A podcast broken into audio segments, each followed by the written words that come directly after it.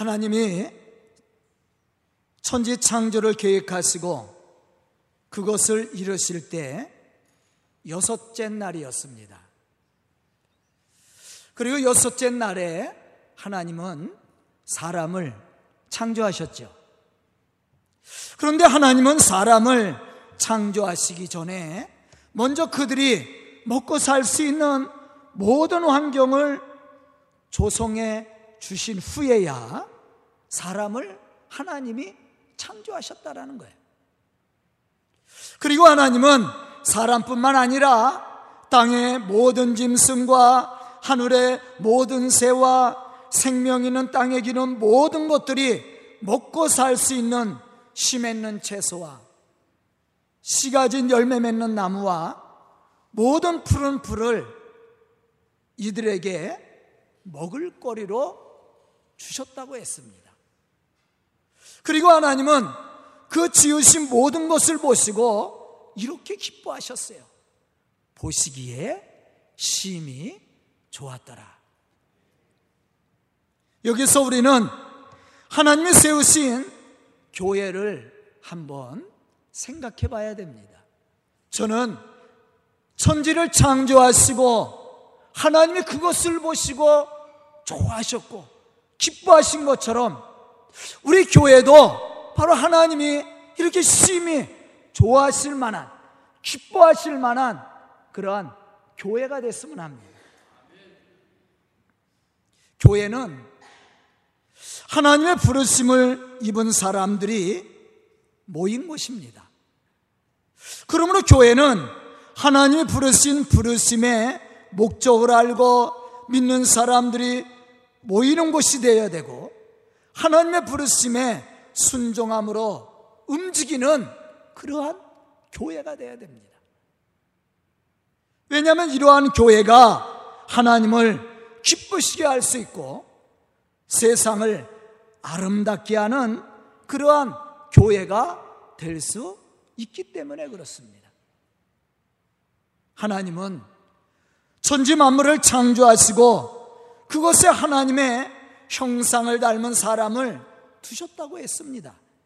그리고 그들이 하나님이 만드신 창조의 세계 속에서 충만함을 누리고 기쁨의 삶을 사는 것을 보시고 하나님은 심히 좋아하셨다고 말씀을 했어요.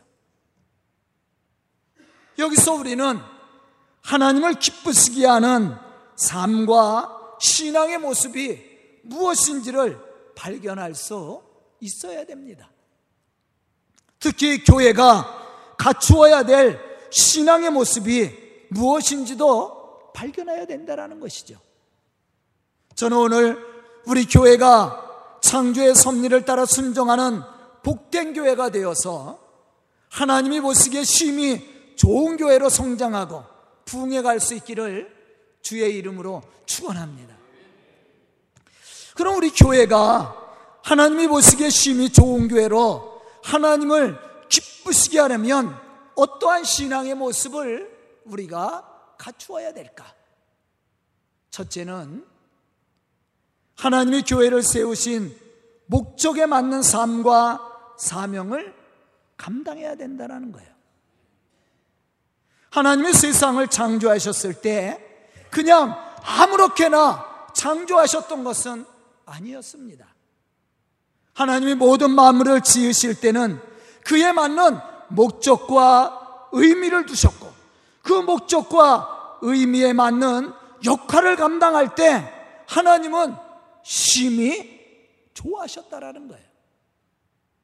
하지만 하나님의 창조의 목적과 그 의미와는 전혀 다르게 피조물들이 변형된 성, 형태를 갖거나 또한 그런 잘못된 것을 이루어갈 때 하나님은 기뻐하신 것이 아니라 마음 아파했어요. 그 결과는 하나님의 심판이 내려지게 되었고 세상은 아름다움을 깨져, 깨버리고 말았다는 것이죠. 마찬가지로 하나님이 세우신 이 교회가 하나님이 보시기에 심히 기뻐하실 만한 교회로 하나님의 영광을 나타내며 세워지려면 하나님의 교회를 세우신 그 분명한 목적과 의미를 알아야 되고 그 목적과 의미에 걸맞는 그러한 교회로 쓰임 받아야 된다라는 거예요. 아담과 하와가 하나님이 만드신 그 창조의 세계 속에서 하나님의 질서 속에서 하나님의 말씀을 가지고 살았을 때는 그들이 하나님이 기뻐하실 만한 그러한 사람들이었습니다. 그래서 하나님은 그들을 보시고 심히 좋아하셨다. 그렇게 표현을 했어요. 그런데 그들이 하나님의 창조의 질서를 어기고 하나님 앞에 죄를 범하였을 때 하나님은 그들을 창조하신 것에 대해서 후회를 하셨다라고 그랬어요. 교회도 마찬가지예요. 저는 우리 교회가 하나님의 섭리 속에서 쓰임 받는 교회가 됐으면 합니다. 하나님이 보시기에 좋은 교회, 하나님이 기뻐하실 만한 교회, 그런 교회가 돼야 돼요. 하나님이 후회하고 걱정하는 교회가 돼서는 안 됩니다.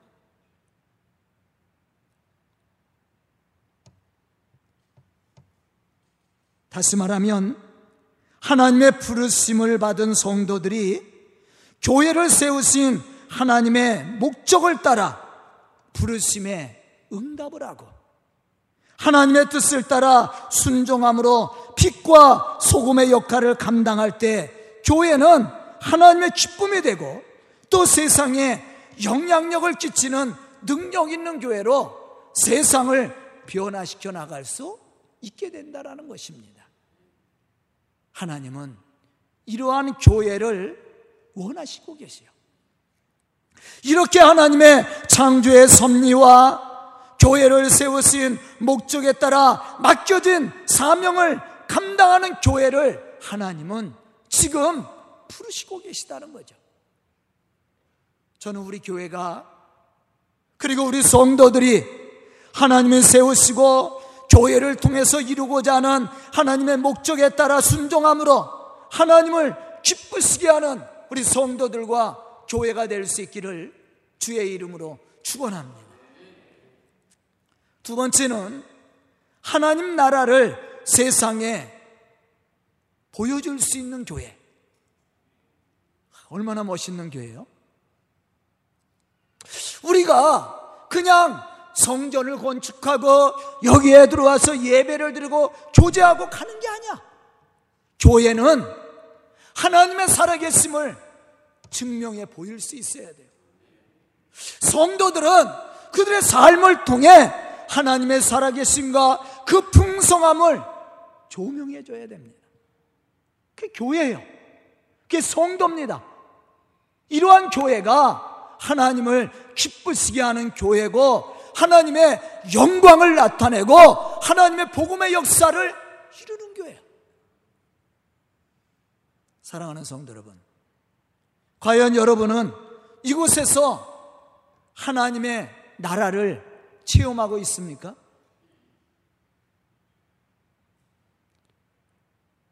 우리 성도들은 여러분들 신앙의 삶을 통해 하나님의 그 사랑하심과 충만하신 은혜를 사람들에게 이렇게 증거하고 있어요?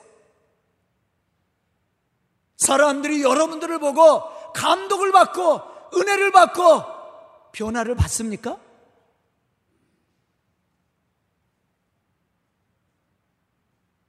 왜 대답들을 안 하셔요? 그게 교회예요. 그게 성도입니다. 하나님이 교회를 세우신 목적과 의미가 거기에 있습니다.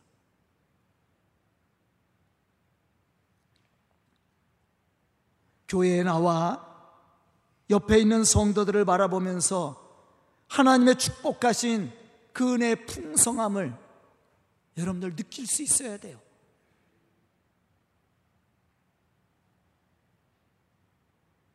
제가 왜 이러한 질문을 하냐면 교회는 하나님의 나라를 조명해주는 모델하우스와 같은 곳이에요. 좋은 모델하우스는 많은 사람들을 모이게 만듭니다.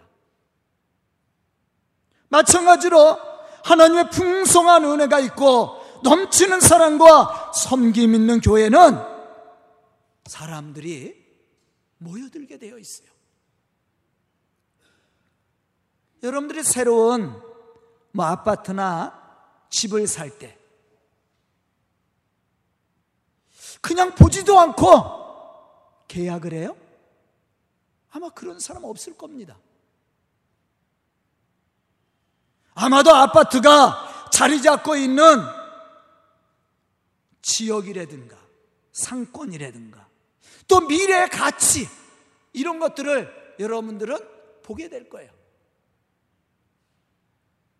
뿐만 아니라 모델하우스를 통해서 집의 구조나 인테리어를 꼼꼼히 살펴보고 모든 것이 마음에 들고 또 미래에 어떠한 가치를 줄 때, 의미를 줄 때 아마 여러분들은 청약을 하거나 아마 집을 사게 될 겁니다. 그렇죠. 그냥 보지도 않고 집이 어떤지, 어떻게 생겼는지, 어디에 있는지도 보지도 않고 그냥 서류적으로만 계약을 해요? 그러면 사기 당합니다. 그렇게 하지 않을 거예요. 교회도 마찬가지예요. 믿음이 없는 세상 사람들이 그냥 교회에 나와 신앙생활하는 경우는요, 아주 드문 경우예요. 백에 하나도 아니에요. 그런 경우를 찾기는 쉽지 않습니다. 왜냐하면 교회 문턱이 높아요. 또 교회를 바라보는 시선이 그렇게 좋지 않습니다. 세상 사람들이 교회를 볼 때, 지야, 거기 가면 좋은 것이고, 행복한 것이고, 복을 받는 것이고, 은혜를 나누는 것, 그렇게 생각하지 않아요.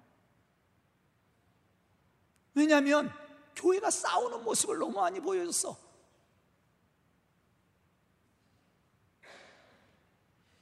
요즘 이슈가 되는 게 뭐예요?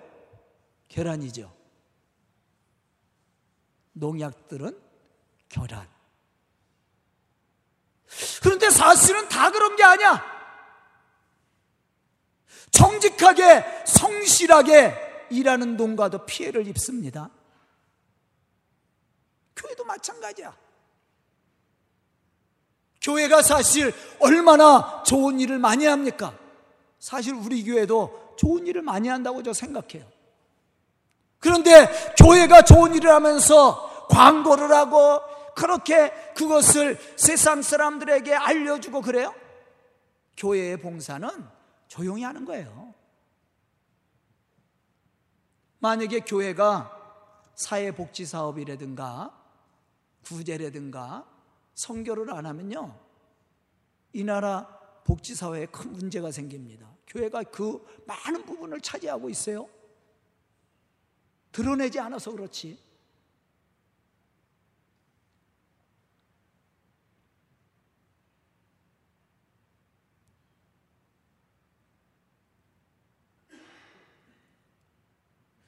그럼 우리가 어떻게 믿음이 없는 세상 사람들에게 교회를 전하고 교회로 전도할 수 있어요? 다른 거 없습니다. 예수 그리스도를 알게 하고 믿음을 갖게 함으로 구원의 축복을 누리게 할 수 있습니까? 그것은 우리가 좋은 모델하우스처럼 좋은 교회가 되는 거예요. 사실 한 교회가 잘못되면 모든 교회가 다 욕먹어. 매스컴에서 한번 이상한 교회를 한번 때려보세요. 방송으로. 그럼 온 교회가 다 이상해지는 거야. 그렇지 않은 교회가 더 많은데 다 피해를 봐요. 복음에도 피해를 입어. 근데 그것은 사실 우리에게 잘못이 있는 거예요. 왜? 교회가 맨날 싸우거든. 교회는 싸우는 것이 아니에요. 사랑하고, 섬겨주고, 축복하고, 위로하고, 격려하는 것이야. 아, 우리 성도들 삶 속에서 얼마나 사실은 힘들고 어려워요. 제가 마음 아플 때가 많아요. 그게 뭐냐면 제가 해결해 주지 못할 때. 참, 목사가 약해도 너무 약해. 우리 성도들 삶 속에 걱정거리가 많아, 사실은. 한 사람 한 사람, 가정 가정 둘러보면 염려하고 걱정할 일들이 많이 있어요. 그런데 하나도 해결해 주지 못해. 속상한 거야. 능력이 없는 거예요, 목사가. 마음 아픈 거예요. 또 교회는 그러한 사람들이 모여 있습니다. 여러분들 교회에 왜 나와요? 사실은 위로받기 위해서 나오는 거 아니에요?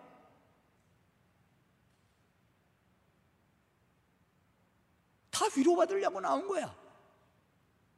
말씀을 통해서 힘을 얻고 용기를 얻고 또한 위로를 얻고 축복을 받기 위해서. 안 그래요?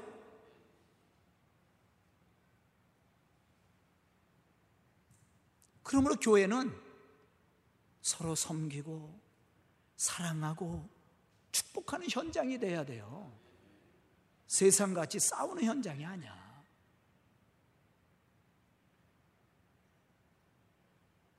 교회 안에 있는 모든 성도들이 세상에 영향을 끼칠 수 있는 믿음의 사람들로 신앙의 폰이 되고 그리스도를 그리스도의 향기를 나타내야 돼요.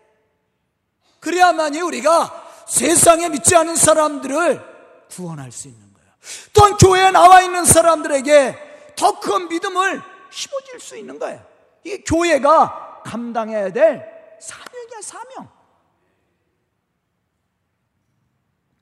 그러기 위해서는 본문 27절로부터 28절에 말씀하고 있듯이 우리가 하나님의 형상대로 지음을 받은 하나님의 자녀로서 하나님의 선하심을 따라 순종하는 믿음의 사람들이 되어야 하고 예수 그리스도가 죽기까지 우리를 섬겨 주신 것처럼 우리도 섬김의 삶을 통해 사람들에게 감동을 줘야 돼. 이 교회야.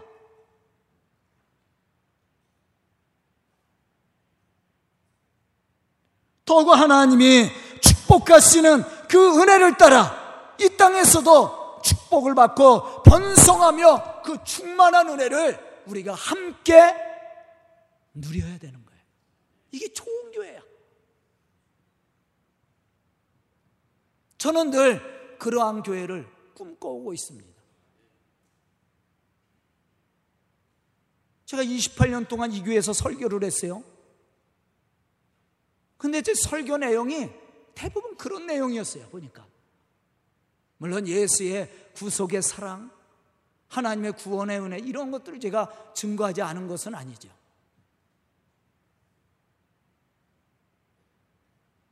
만약 우리가 전능하신 하나님, 우리를 구원하시고 축복하시는 하나님을 믿는다고 하면서도 우리가 그 안에서 참된 기쁨과 충만하신 은혜를 받고 누리지 못한다면 어떻게 세상에 본이 되고 세상에 영향을 끼칠 수 있는 교회가 될 수 있습니까?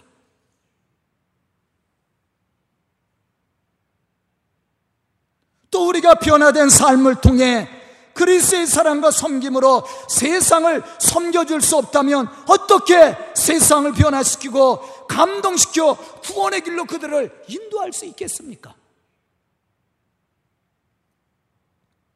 그러므로 지금 우리에게 중요한 것은 하나님의 형상을 따라 지음을 받은 성도로서 은혜가 충만한 삶을 우리가 살아야 돼요. 예수 그리스도가 우리를 위해서 죽기까지 우리를 사랑하고 섬겨준 것처럼 우리가 세상을 그렇게 사랑해주고 섬겨줘야 됩니다. 더욱 교회가 성도들이 서로 연합을 하고 아니 교회 안에서 그것을 못하면서 어떻게 믿지 않은 세상 사람들에게 그것을 보여줄 수 있고 그러한 신앙적인 본을 통해 그들을 감동시킬 수 있습니까? 우리가 그러한 삶을 살아야 돼요. 중요한 거야.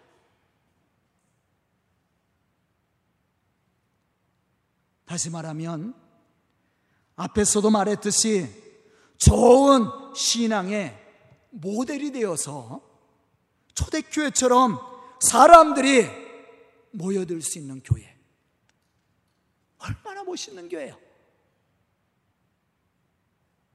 저는 오늘 말씀을 듣는 우리 성도들이 이러한 신앙의 삶을 통해 하나님을 기쁘시게 할 뿐만 아니라 교회 부흥을 일으키는 믿음의 성도들이 다 될 수 있기를 주의 이름으로 축원합니다.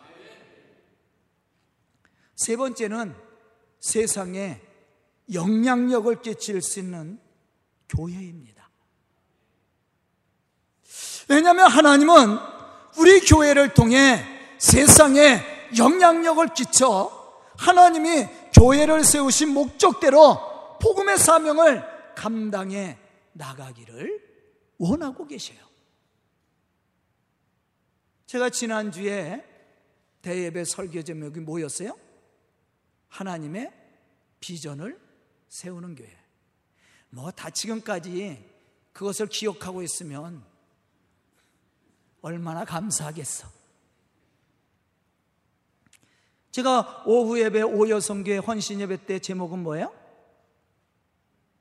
영향력을 끼치는 좋은 일꾼. 제가 기억하고 있으리라고는 생각지 않았어요.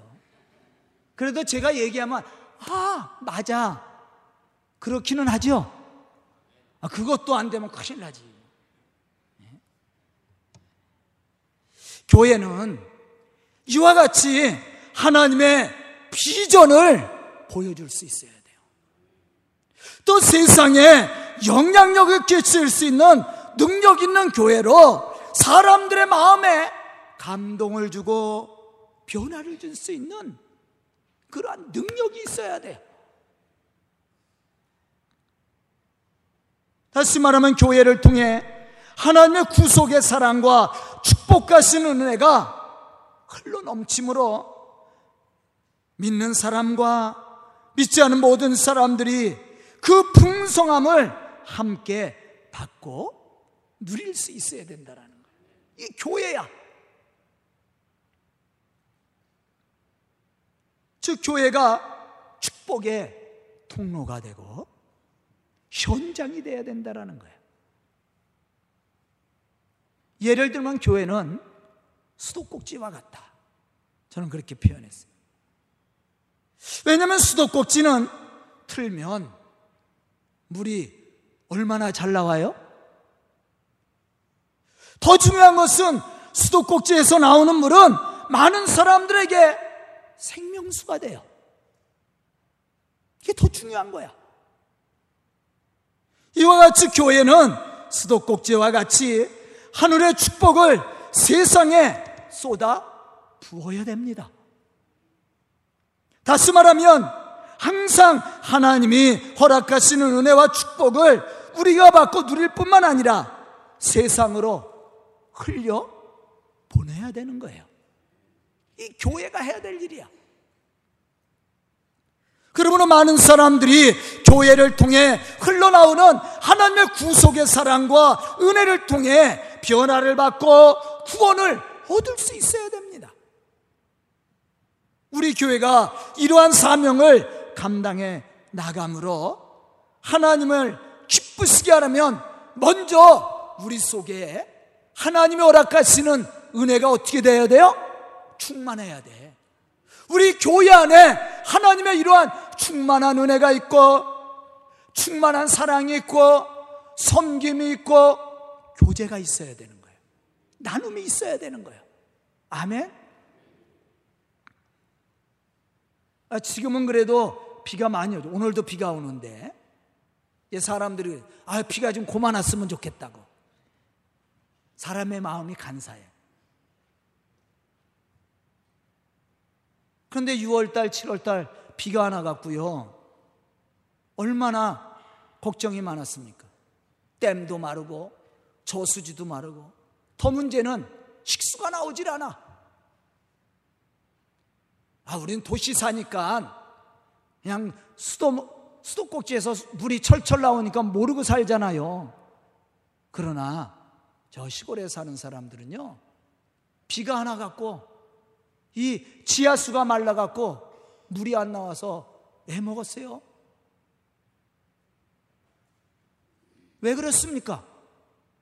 비가 안 오니까 저수지도 마르고 댐도 말라버렸어. 그러니까 지하수가 없는 거야. 지하수는 자꾸 퍼쓰고. 그러니까 먹을 물도 안 나오는 거예요.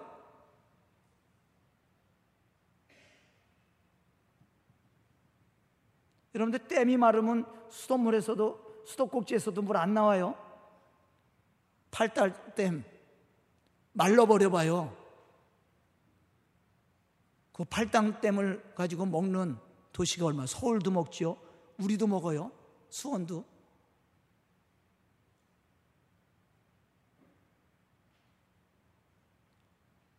그런데 비가 오니까 이제 댐도 차고 저수지도 차고 그러다 보니까 지하수도 차고 이제 물이 넘쳐 흐릅니다. 교회도 마찬가지야. 교회가 하나님의 복음의 사명을 감당하고 하나님의 이 거룩한 일들을 이루어 가려면 먼저 교회 안에 하나님의 은혜가 충만해야 되는 거예요. 아니, 내가 충만하지도 않은데 누구에게 은혜를 베풀고 누구에게 나눠줄 수 있습니까? 먼저 내 속에 하나님의 은혜가 충만해야 되는 거예요.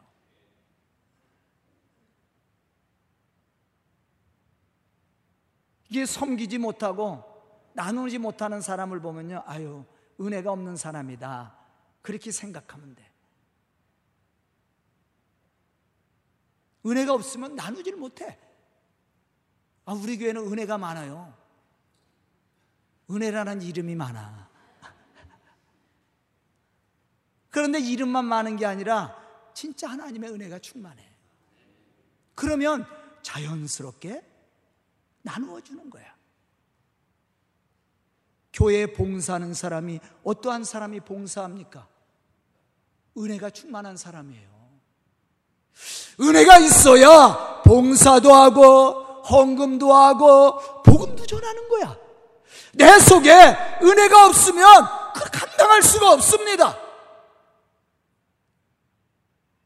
그러므로 우리가 하나님을 기쁘시게 하는 교회로 하나님의 이 거룩한 복음의 역사를 일으켜서 세상을 변화시키려면 먼저 우리 속에 하나님이 주시는 은혜가 풍성해야 된다는 거예요. 성령이 주시는 감동과 은혜가 충만해야 된다는 거예요. 초대교회가 바로 이러한 사명을 감당할 수 있었던 것은 오순절 성령을 통해 이러한 은혜의 충만함을 받았기 때문이었습니다. 사도행전 2장 42절로부터 47절에 보면 사도들을 통해서 말씀의 가르침을 받았던 성도들은 성전에 모이기를 힘쓰게 했고 뿐만 아니라 그들은 오로지 기도하는데 힘썼을 뿐만 아니라 받은 바 은혜를 나누고 섬김으로 하나님의 거룩한 복음의 역사를 이루어갈 수 있었습니다. 그게 초대교회 모습이야. 이렇게 사도들과 성도들이 그리스도 예수 안에서 하나가 되어서 성령이 이끄시는 은혜를 따라 순종함으로 그리스도의 사랑으로 섬겨줄 때 예수 그리스도를 믿지 않았던 사람들 오히려 교회를 핍박했던 제사장 무리들도 회개하고 돌아오는 역사가 일어났습니다. 이게 초대교회 모습이야. 우리 교회가 이러한 사명을 감당해야 됩니다. 그러기 위해서는 하나님이 보시기에 심히 좋은 교회가 돼야 돼. 다시 말하면 하나님의 은혜가 우리 속에. 여러분들, 하나님이 사람을 만들고 뭐라 그랬어요? 번성하고 땅에 충만하라. 그 충만한 은혜를 우리가 받아야 되는 거예요. 그래야만이 하나님의 목적하신 대로 우리가 하나님의 창조의 섭리를 이루고 또한 교회를 세우신 하나님의 목적대로 우리가 쓰임 받아서 하나님의 거룩한 교회를 세워갈 수 있게 되는 거예요.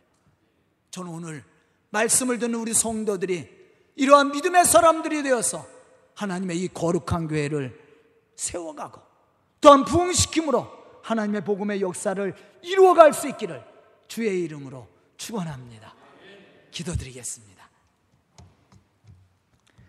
은혜로우신 아버지 하나님 감사합니다. 이렇게 저희들에게 말씀을 주시고 깨닫는 지혜를 허락하여 주시니 감사합니다.